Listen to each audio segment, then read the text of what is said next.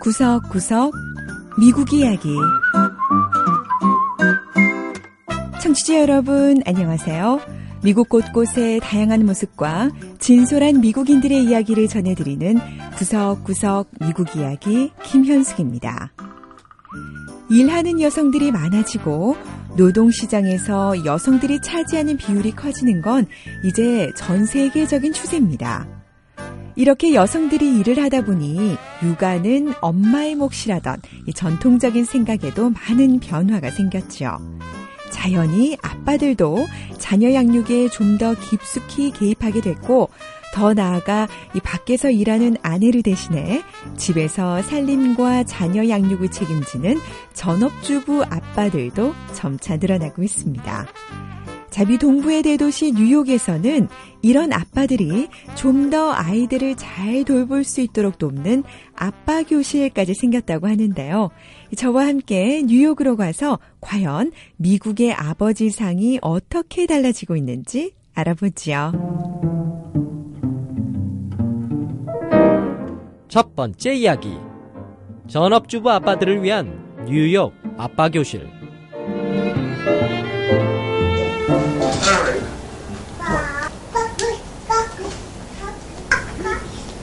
뉴욕 브루클린의 한 주택. 갓난아기 루나가 아빠와 놀고 있습니다. 자, 그런데 지금은 직장인들이 한창 일할 낮인데요. 웹 개발자인 아빠 이 데이브 벤조야 씨는 직장에 소속돼 있지 않다 보니 일거리가 있으면 일을 하지만 그렇지 않을 땐 이렇게 온종일 어린 딸 루나를 돌보고 있습니다. My wife's working more than I am and I feel lucky. I mean, 제 아내가 저보다 일을 더 많이 합니다. 뭐 저에겐 행운이라고 생각을 해요. 어, 그리고 일종의 선물이라고도 생각하고요. 제 딸이 나중에 커서 한두 살 때 일을 잘 기억하지는 못하겠지만 그래도 이 시기에 제가 이렇게 딸과 함께 하고 있다는 게 감사하고요. 또 그 무엇과도 바꿀 수 없는 소중한 일이라고 생각을 합니다. 자, 미국에선 이렇게 엄마처럼 아빠들이 아이를 키우는 것을 New Fatherhood, 새로운 아빠상이라고 부르는데요. 이런 변화는 예비 아빠들을 위한 모임에 가보면 실감할 수가 있습니다. 뉴욕시에서는 매달 NYC Dads, 뉴욕 아빠 학교가 열리고 있죠. 타가소 같이 생긴 방에 남성들이 여러 명 모여 있습니다. 몇몇 남성은 직접 갓난 아기들을 데려오기도 했는데요. 옆에 젊은 남성에게 자기 아기를 한번 안아보기도 해주고 이런저런 조언도 아끼지 않습니다. 뉴욕 아빠 학교는 뉴욕시의 젊은 전업주부 아빠들이 주축이 된 모임입니다. 이 단체의 공동 창업자인 랜스 소머필드 씨는 예비 아빠 회원들이 아이를 낳고는 다시 돌아와 본인이 경험한 것들 또 새롭게 익힌 기술들을 후배 예비 아빠들에게 선보인다고 하네요. 기저귀 갈기나 젖병 물리기 같은 그런 기술 말이죠. For dads to be to be in a room with other confident veteran dads who 예비 아빠들은 능숙하게 아기들을 다루는 전업 아빠들의 모습을 보면서 큰 자신감을 얻게 되죠. 또 선배 아빠들의 경험담을 듣는 것처럼 좋은 훈련도 없고요. 그리고 이 방을 나갈 때는 이런 생각을 하게 되는 거죠. 그래, 나도 아기를 정말 잘 볼 수 있는 거야, 라고요. 뉴욕 스토니 브룩 대학의 마이클 킴멜 교수는 이런 변화는 특히 젊은 남성들 사이에서 두드러진다고 말합니다. All across the world, men are becoming more engaged as fathers, more 전 세계 남성들이 아버지로서 자녀 양육에 더 많이 관여하고 또 아버지 역할에 충실해지려는 경향을 보이고 있습니다. 일본이나 싱가포르, 호주에서도 이런 현상을 볼 수 있습니다. 유럽도 마찬가지고요. 예전보다 아버지의 역할이 훨씬 더 많아지고 또 강조되고 있습니다. 그러니까 전통적인 가정상의 변화는 이제 전 세계에서 발견할 수 있는 현상이란 건데요. 이 데이브 벤주야 씨는 자녀 양육을 통해 직장 생활과는 비교할 수 없는 보람과 의미를 발견하고 있다고 했습니다. watching the like her consciousness come from like like the communication come from nothing. 딸이 뭔가를 의식하고 여기저기 관심을 보이고 또 제 말을 이해하고 또 무언가를 말하려고 하고 이 모든 게 얼마나 감격적인지 모릅니다. 온종일 애 생각만 해도 참 좋아요. 사실 아기 돌보는 일은 지루할 수도 있습니다. 하지만 데이브 씨처럼만 아빠들을 생각한다면 그 혜택은 고스란히 자녀에게로 간다는 게 전문가들의 의견인데요. 연구 결과를 보면 아버지와 친밀한 아이일수록 더 행복하고 더 건강하고 학교 생활도 더 잘한다고 합니다.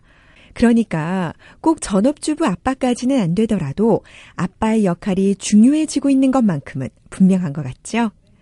뉴욕에선 이렇게 이제 아빠 학교까지 등장을 했는데요. 자녀 양육에 열정을 보이는 아빠들이 많아지는 만큼 더 행복하고 건강하게 자라는 아이들 또한 더 많아질 것 같습니다. 두 번째 이야기. 청각 장애인들을 위한 식당가 유니언 마켓.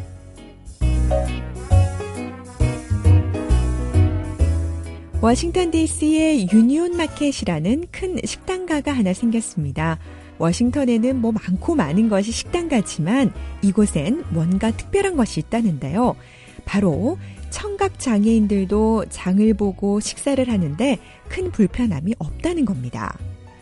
미국에는 약 8만 명의 청각 장애인이 있는 것으로 알려졌는데요.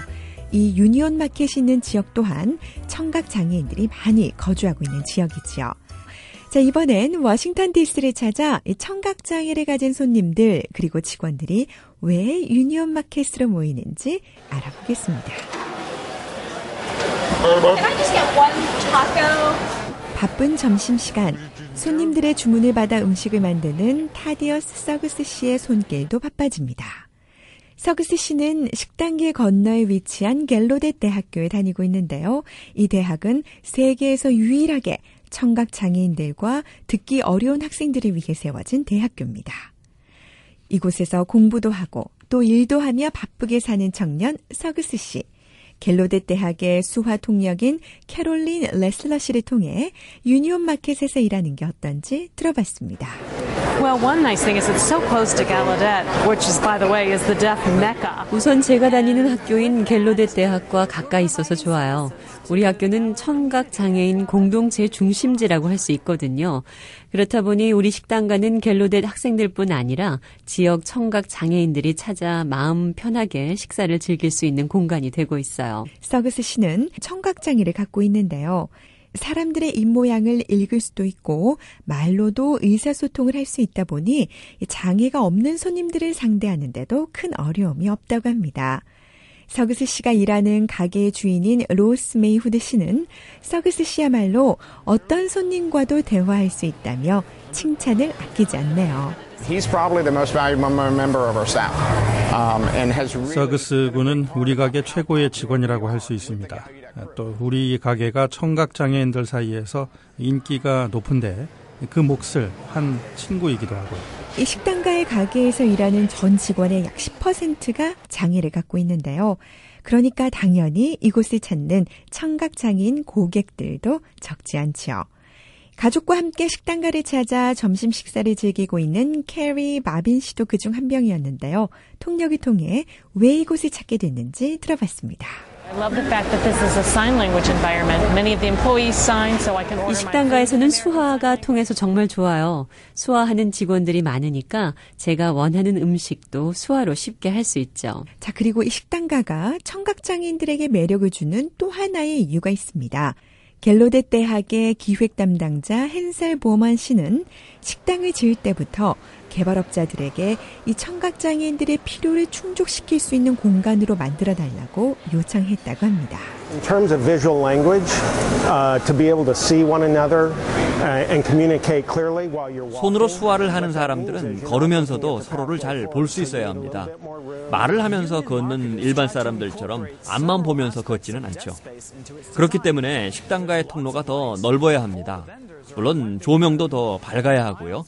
일반 식당가에 비해서 가게들 사이의 공간도 더 넓습니다. 자, 바로 이런 면들이 갖추어져 있다 보니 듣기 어려운 손님들도 편하게 서로 대화하고 식사를 할 수 있는 겁니다. 그렇다고 해서 이 가게에 청각장애인들만 오느냐? 물론 그건 아니지요. 장애를 갖지 않은 손님들이 훨씬 더 많은데요. 대부분 이 장애가 있는 직원들과도 잘 소통하지만 때로는 좀 껄끄러울 때도 있다고 하네요. 또 다른 청각장애인 직원 알레나 프랜시스 씨는 통역을 통해 이런 어려움을 털어놨습니다.